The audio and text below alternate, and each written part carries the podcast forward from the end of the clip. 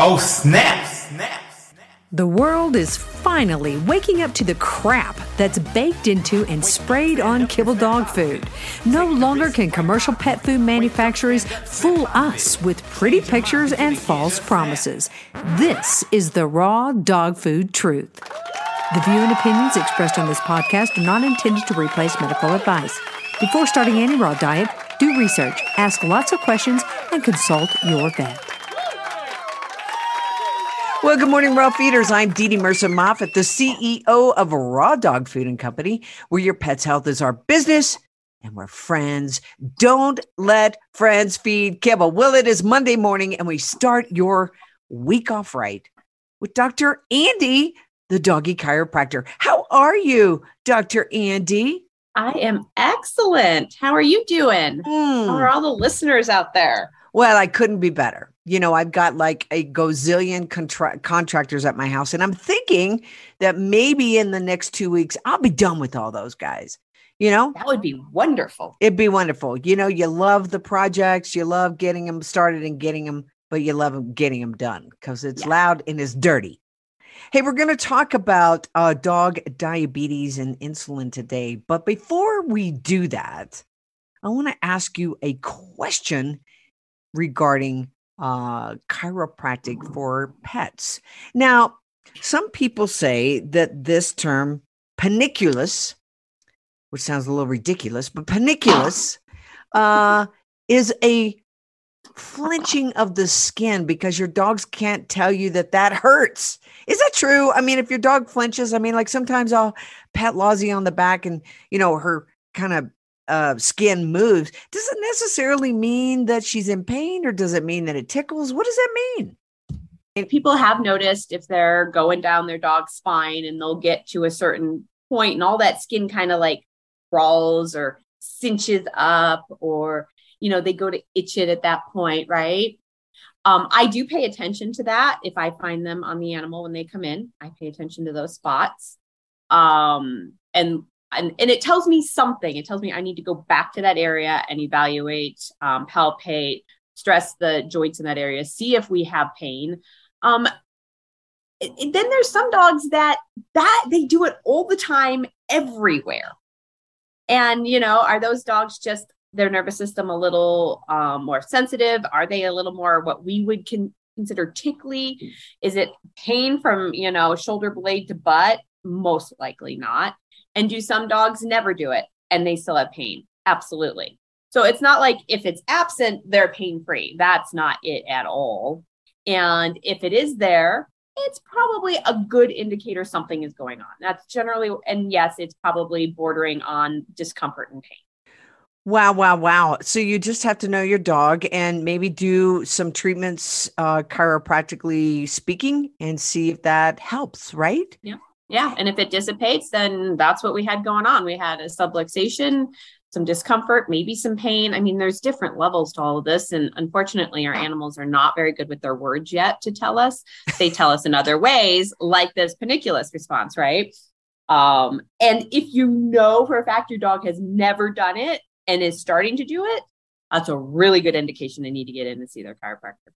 Got it. Got it. Another thing that uh, sometimes gets mistaken for allergies, and maybe it's back pain, is when they lick their paws. Would you agree? Oh, yes.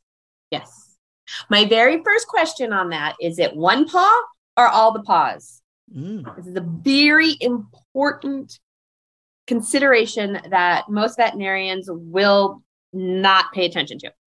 If it's one paw, it's musculoskeletal. It's Mm. chiropractic. It's probably pain, nerve, numbness, tingling. Something is going on because they have nerves that come out of their neck, go down those front paws. They have nerves that come out of the lumbar spine in the back and go down those back paws. So if you have one paw that they are licking at, messing with, it won't leave alone, you go to the chiropractor That's if it's all if it's all four paws and maybe a belly involved that's generally environmental allergies um maybe food allergies but if it's all four paws are involved that's generally not chiropractic that's something else going on affecting the skin affecting the gut da da da da da But Wow. you have one paw and you have a lick granuloma on that paw, that is chiropractic. That is a muscular skeletal issue. And they are, I'm gonna, ugh. they are so easy to clear up in the front paws. It is more difficult in the rear, the way the innervation is, in my in my experience.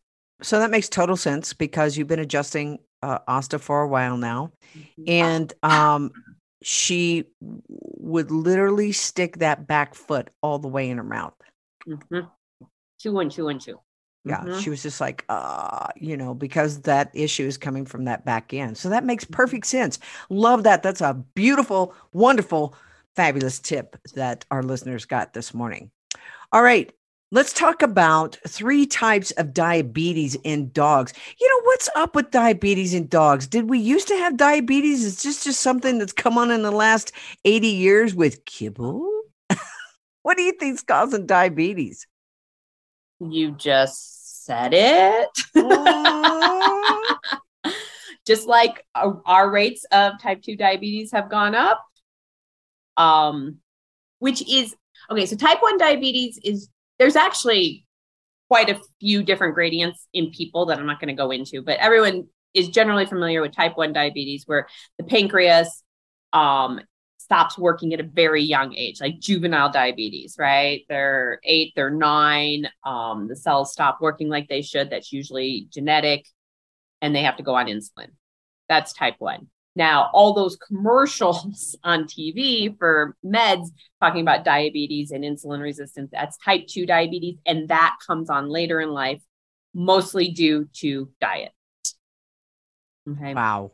In dogs, when I was researching for this last week ago article, um, I couldn't find any research about just type 2 diabetes. Everything was um, when I punched in insulin resistance in dogs, would come up with research on those type 1 diabetes in dogs, like the, the dogs that they just assume. This is what I've kind of gathered just looking at what's out there and, and my own experience working with my patients is if they have diabetes, they need insulin. So they they kind of don't consider this insulin resistance. They kind of don't consider type 2 diabetes in dogs. Um, if they just kind of jump all the way to insulin. And is is that because other meds don't work with dogs? I don't know. Didn't find that. Are they just discounting all of that? Do they just by the time they find something, they go past this insulin resistance, they're finding Addison's, Cushing's, you know, elevated liver enzymes, kidney dysfunction. I, I, I have a sinking feeling that's kind of what's going on with our animals is we're missing the insulin resistance in them just because nothing shows up in the labs until it's too late. And that's what we that's the care for our animals, right? We take care of them according to their labs in conventional medicine, right? They Right. treat the dog according to what comes up on a piece of paper, not the animal that's sitting in front of them. Um, and that's conventional veterinary medicine from what I can see, right? Like, oh, let's run blood work and then we will treat the dog based on this snapshot. Um, and so it's going to fall on the pet owners to be educated and preventative in what they're doing, which is mainly changing the diet, which is what we always talk about. And those other little things that we put in our pups, right? There's so many other little things that go into our dogs. Like what like the dewormers, the heartwormers, the vaccines, all of the other stuff that we don't do to ourselves. So uh, yeah, that's a whole nother key to this puzzle that has just because they're I think it's because they're animals that and that's just regular. We do that to them. Um, and you should see the shocked faces on people when I say I don't put pesticides in my animals. They're like, what? I'm like, that's what that stuff is. If it's going to kill something, it's a side, it's a pesticide, it's killing bugs. It's really as simple as that. And all of them have different ingredients, but that is what they're doing. Yeah, I think when you use the the correct terminology, like you just said, um, I typically just go right for the juggler and call it poison. It is a poison, yes. It poisons the bugs. Unfortunately, it also poisons the host. Which is your animal. Are you okay with that much poison staying in your dog's body? I mean, does it make sense, Dr. Andi, if if we're doing a raw diet, we, we're, we're doing clean treats, we're doing clean water, we're doing chiropractic care, maybe some acupressure, acupuncture, and yet we're putting poisons in our dogs? I remember having a fellow chiropractor. Whole family came in with their, I don't know how old she was. Maybe she was a year and a half at this point, Labrador, and went to chiropractic school. Both both people chiropractors. And what are they doing with their dog? They're feeding kibble, did all the vaccines, got her spayed early, doing heartworm. And I looked at him, I go, and what do you do for your child over there? Well, we we, we didn't do any vaccines. We, we only eat whole foods. The, it just clicked on right then and there. Like, what is that disconnect? We learned all this stuff in school. We do this with our human child, but then again, when it came to the animal, we just followed all the conventional stuff. And they have since stopped all of that and educated themselves and, you know, had completely changed their care on their second dog that they got. But it's just fascinating on how, if you have looked at it for yourself or you've looked at it for your children, it's very, very similar to look at it for your dog. Yeah, uh, there is a huge huge disconnect mm-hmm. um, in regards to our pets. And because I think that the narrative has been so strong, this is what is good for your dog. This is what's going to make your dog healthy. And it's just like Pavlov's law, right? Um, it's just like a ding, ding, ding. You get that reminder, you know, mm-hmm. and you're just like, I've got a puppy. I've got to go get shots. I've got, mm-hmm. uh, it's the third year. I've got to go get all of these things done. We don't know what the heck is in those vials. Correct. And if you are still in the dark ages and you do not think conventional veterinary medicine is not run by the pharmaceutical companies, because that is what is dictating the care for your animals. That is what is dictating our care in our medical um, situation, in our sick care. That is who is running the show. And you need to be aware of that and you need to navigate that. You need to educate yourself and navigate that. And what are you choosing for your animals? That vaccine that goes into the eight pound Chihuahua goes into the 180 pound Great Dane. And Dr. Same, Rob and Dr. Same amount. Yeah. Have you seen? Um, I don't know if Neely sent you the video as well, but she sent me. It's a very short video, but it's Dr. Rob, okay, who was one of the first veterinarians that came out and really went up against Congress and went into and said, listen, we have got to change this system. And he's talking about that very thing. We cannot inject this, you know, little chihuahua with the same amount that we do the Great Danes. And in this video, they show everybody's just like looking at their cell phones and they're yawning and they're not paying attention. And he is literally about to bust a gasket. I mean, he is so incensed of this system. And they just are like, la di dee, la da. And you know what they did? They vilified him. Mm-hmm. They vilified him. They ostracized him. As we've seen, the people that are speaking out that they are vilifying are the people that are screaming at the top of their lungs. And sometimes I I, I wonder, why are we screaming at the top of our lungs? Because we're looking for the handful of those that are curious. With this, no, not everybody's going to hear us. This isn't for everybody. You know how much easier it is just to follow the rules and take the pills and and do the thing.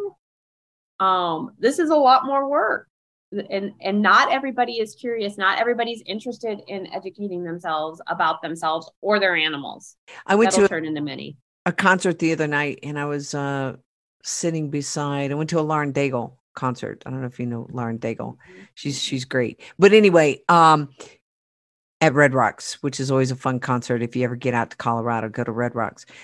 But I was sitting by um, this this woman, and we struck up a conversation. And she told me that she had gone through um, just come uh, last year, came out of school to be a nurse, right?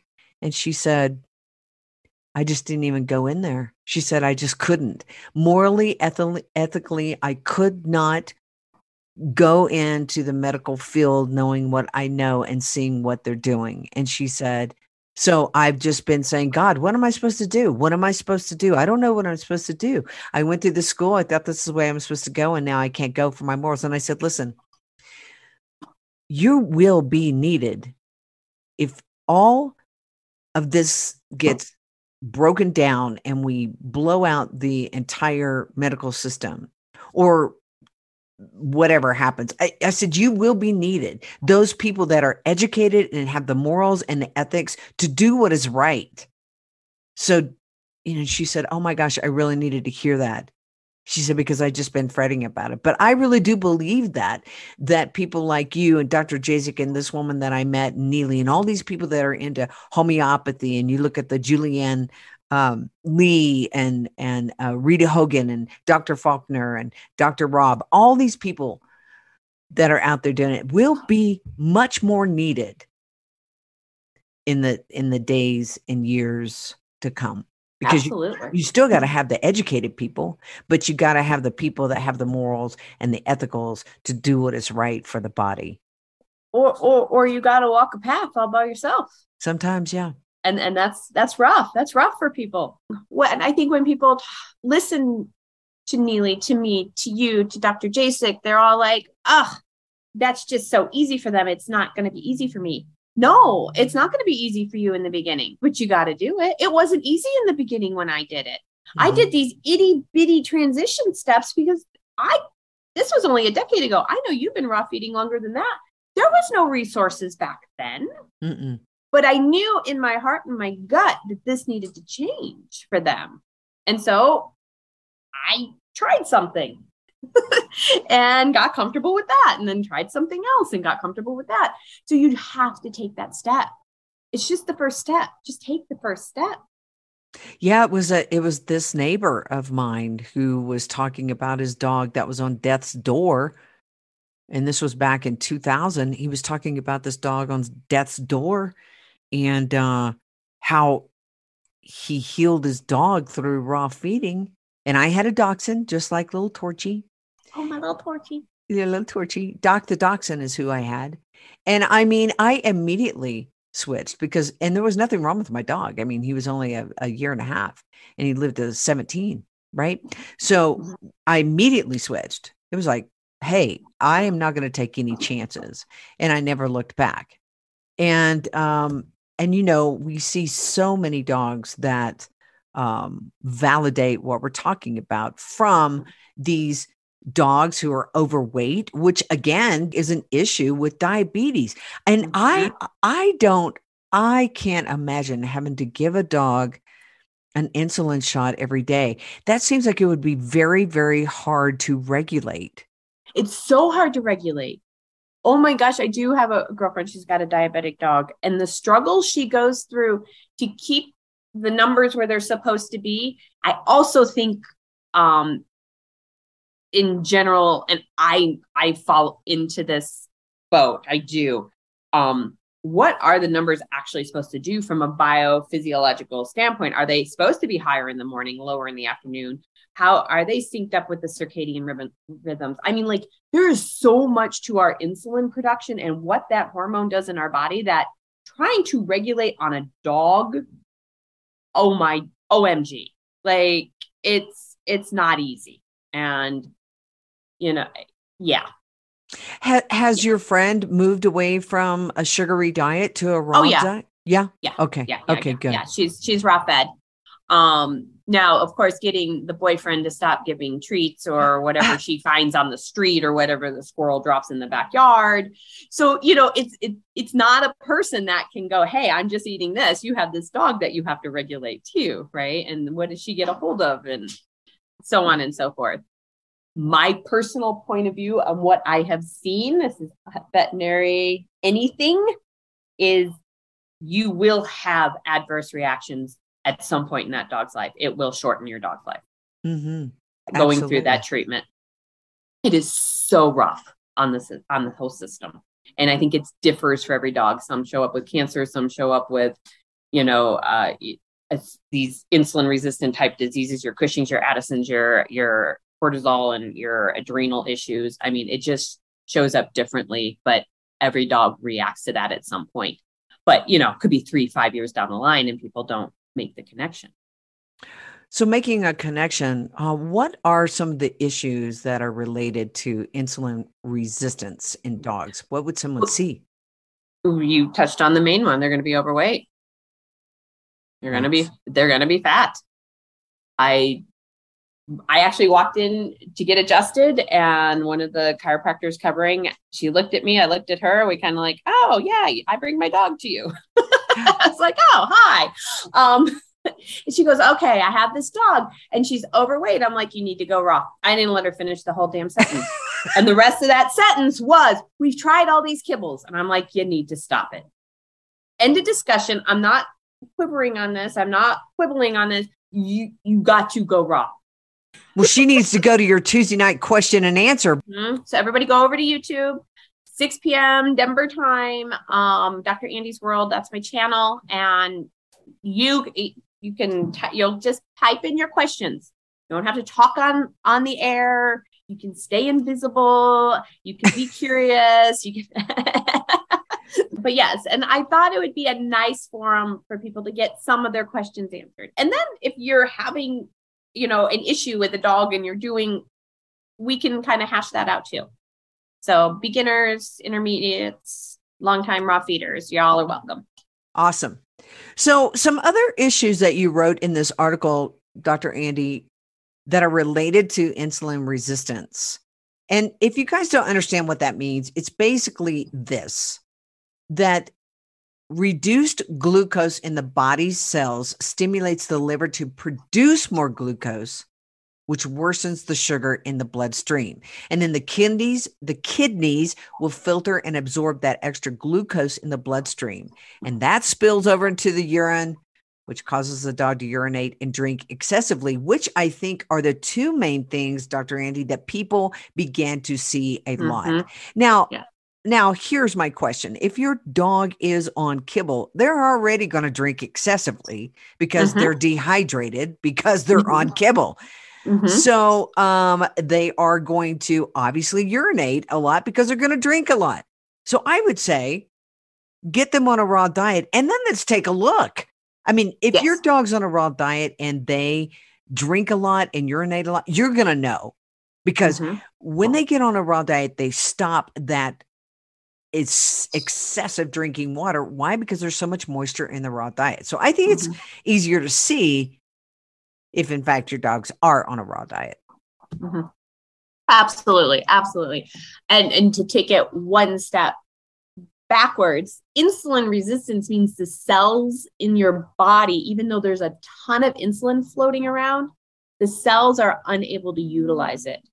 And insulin is a hormone in the body it actually initiates a lot of functions. It's involved in a lot of your organ functions. So if it's floating around and the cells are resistant to it, they don't know what to do with it, then you have elevated insulin, you have elevated glucose, you start having problems. That's kind of why that term insulin resistance is there. And then it goes into what Didi was saying with the elevated glucose. Um, the other reason they drink so much is if you, the term carbohydrate, carb, carbos, carbs hydrate the body. So when you have a lot of carbohydrates, you also have a lot of water that needs to be eliminated. So when they go raw and those carbohydrates drop to nothing, nothing. close to nothing, very, very close to nothing, um, then they will, a lot of that water weight in the beginning is just gonna, they're just gonna, it's gonna leave because there's no carbs to hook the water to. Um, and so, and yes, your dog will go into ketosis, which some would argue is the actual physiological state all beings should be functioning in. Right. Not not a pathophysiologic physiologic, which is an abnormal. It actually should be the physiological way we function and our animals function. Does this make any sense to you, Dr. Andi? Eh, in your article, you were saying the other issues related to insulin resistance include bladder infections, loss of muscle mass, liver damage, impaired cardiovascular health, and cancer. And yet, we know that prescription diets and all kibble diets are high in the carbs. So, why in the world do the vets keep prescribing that? if we know that these are the issues that are going to come out of it, does that even begin to make any sense to you? No. And yet, that is, like you say, the narrative that the vast majority of the veterinary community is bought into. It's the dogma that they have been indoctrinated into in school via the big food and big pharma. And it's only the few that stop and take a look. I keep doing what I'm supposed to be doing, and my patients keep getting sicker. But a lot don't stop and look at that. But the dots are easy to connect. Yes. I, went, I didn't have anyone to tell me to go raw. I was just connecting dots from what I was learning on the periphery of veterinary medicine and what I was seeing with my clients. I'm like, this isn't working. And I didn't actually, I don't recall having like, this isn't working was all I knew. Like, I can't keep beating, this is stupid. Like, what else is out there? What else can I do? But that's how I pretty much look at everything. Mm-hmm. This isn't working. What else can I do? This is only working halfway. What else is what else is there? Like I'm constantly questioning. You're constantly questioning. Most people just go along to get along. Yeah, it it can be tiring questioning, but you're right. Mm-hmm. You you want to move you want to move the dial not just a little bit, you want to move it all the way over. Yes. And, and the top one on that list, bladder infections. And uh, what do they instantly put them on? A higher carbohydrate prescription diet. KD. What? So you can feed all those bacteria even more? So my brother called me yesterday. He lives, they live in Oklahoma, and um, we sent them home with t-shirts, right? The raw dog food t-shirts. He calls me yesterday and he said, every single time we wear these t-shirts, people come up to us and ask us about the the the raw food, right? Because it says friends don't let friends feed kibble. Now, mm-hmm. my brother being the joker that he is, he wants us to get um t-shirts that say eat me raw and um he's he's a really funny guy. Oh and but but he said he ran into a woman who had all these problems with the dog. The dog was way overweight, and they put the dog on KD, and the dog is doing worse. And the lady said, I looked at the ingredients on the back of that, and I don't think that's what I want in my dog's body. People don't know about the raw diet, and they don't make these connections of cancer, liver damage, loss of muscle mass, bladder infections with crappy food. CKS, mm-hmm. crappy kibble syndrome is what I call it. Yes. And I'll go on a, on a limb if you are feeding kibble, your dog is insulin resistant, and that's the path we are going down. And that's where it will lead you. And then it will lead you into the tunnel of pharmaceuticals. I've, I've got to I've got to crank their mouth open and shove five pills down them three times a day, which then they come in to see me. Why is their neck hurt? Because you're cramming pills down their throat. We need to figure out a different way to do this or do less of it because you're actually injuring them because some dogs fight that much. Like that yeah. is it, it is it is insane what we put our pets through with the mm-hmm. thought that we are helping them. Mm-hmm. And mm-hmm. and you know, it's not that pet parents want to want to kill their dogs. I mean, everybody loves their dogs. They Absolutely. They just have not made this connection. And I there's a there's a pet summit going on or getting ready to go on and and one of the girls that I I really like uh, is in this pet summit, and she is doing a talk on how to work with your vet instead of against your vet. Now, I don't think I could give that talk because uh, they're doing things to pets that we see is terrible. So I I'm in that position a lot, right? Because I I talk from what I've seen. I talk with what I do with my animals. I cannot offer veterinary advice or or misconstrued as medical advice at all. But clients will come in and go blah blah blah, and I'm like, okay, I don't get this. You need to ask them this question. and tell Mhm. me what they answered. That's how I send people back with questions. For what reason would we do this? Eh, You know, and and I will give them a couple questions and send them back. You know, because I can decipher what the vet is looking for when they do something. Like they're looking for this. And if this is present, they're most likely going to do this. Now you could do, and I offer what else the owner could choose to do. Um, I need a specific, I'm not, I'm blanking on a specific example now, but most people don't even know why vets want certain tests done. I love your t-shirt story because that really actually indicates to me that people are like, I've heard of this raw diet.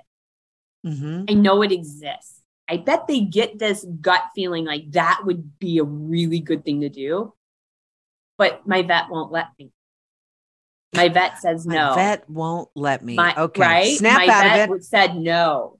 I'm like, you know, I do. I think that that that is a big barrier for a lot of people. If the vet even said, I don't agree with it, but try it, that would be a huge step in the right direction for us. It's funny on our uh, "Are you overwhelmed?" button when they Mhm. hit it.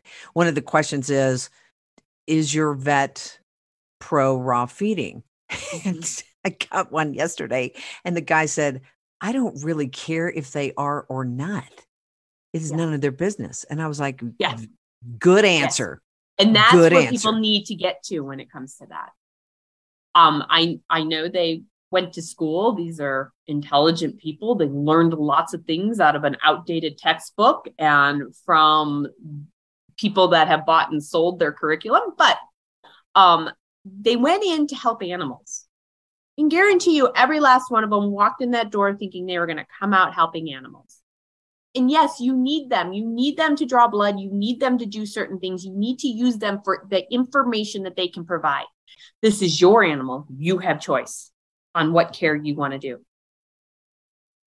Some people will sit in front of me and go, I would not choose chemo for myself. I do not want to do chemo with my animal, but my vet said I had to.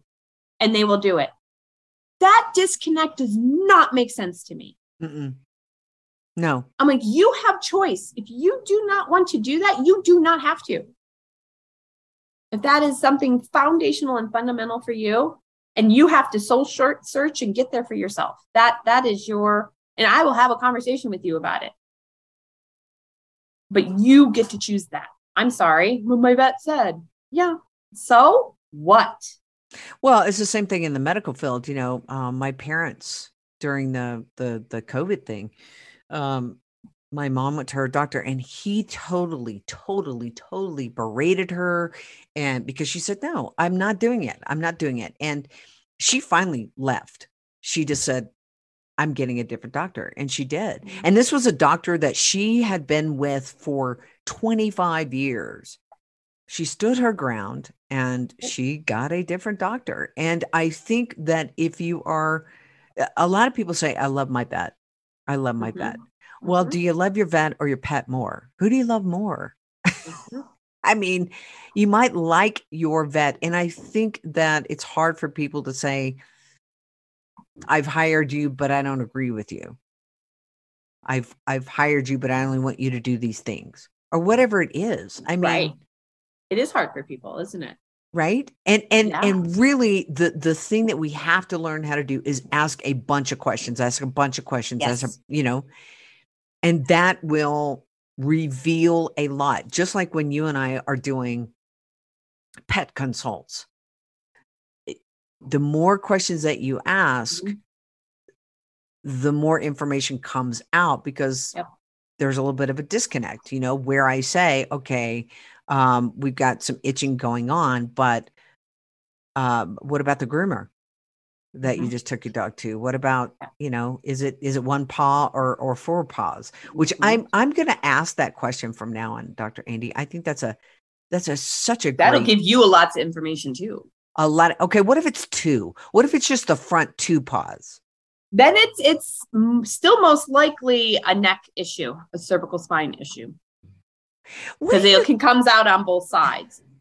And then you always take into account the dog's personality, because the the dogs that are a little more anxious, a little more OCD, do tend to do more chewing on their paws than dogs that don't.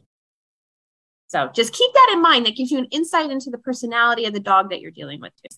They'll be n- numb, but they're not going to chew on it because they're just not that dog, that dog that gets worked up over things. So in one of our next podcasts, I would really, really like for you to go over the things that pet parents do that cause neck problems and back problems in their dogs that they don't realize they're doing. Right? Like shoving pills down their throat? Well, no, like yanking on their necks with a collar.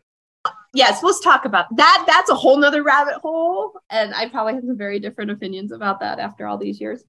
Um, okay. So yeah, let's do that. Yeah, we'll do yeah. that coming up. So wanna, y'all have to stay tuned. Yep, stay tuned for that because um, I want to ask you about a dog that I knew, and a pet parent was very aggressive with the leash, and the dog became paralyzed. So, in the meantime, guys, you can go over to Dr. Andi's YouTube channel on Tuesday night at is it six o'clock? Six o'clock Mountain Standard Time, and it's Dr. Andi's World is the channel. Dr. Andi's, and it's A N D I. Mm-hmm. A N D I. Dr. Andi's World. That's very cool. Yeah, at 6 p.m. Mountain Time. So you can go and ask your questions. In the meantime, you can go over to animalmagiccare.com. I was getting there. Animalmagiccare.com. Thanks so much for listening to the podcast today. I think that's great information. What I hope that you take away from today is that a species appropriate diet is the way that you feed a carnivore. Remember last week we talked about carnivores. Um, we don't give those guys high sugary diets. And if you've got dogs that are fat, okay, we're just going to say it F A T, mo fat. If we're going to be fat, and uh, we're going to have probably bladder infections and you're going to lead that dog right into an insulin problem so let's get them on a species appropriate diet go to raw dog food and co or raw dog food and company.com where your pet's health is our business and we're friends don't let friends feed kibble so you can Absolutely. eat me raw right there at Raw Dog Food. All right, everybody. we'll see you. We'll see you tomorrow. Bye-bye. Bye. Oh, snap. Find out how you can start your dog on the road to health and longevity. Go to rawdogfoodandcompany.com, where friends don't let friends feed kibble and where your pet's health is our business. Just snap. With lucky landslots, you can get lucky just about anywhere. Dearly beloved, we are gathered here today to. Has anyone seen the bride and groom? Sorry, sorry, we're here. We were getting lucky in the limo and we lost track of time. No, Lucky Land Casino, with cash prizes that add up quicker than a guest registry. In that case, I pronounce you lucky. Play for free at LuckyLandSlots.com. Daily bonuses are waiting. No purchase necessary. Void where prohibited by law. 18 plus. Terms and conditions apply. See website for details.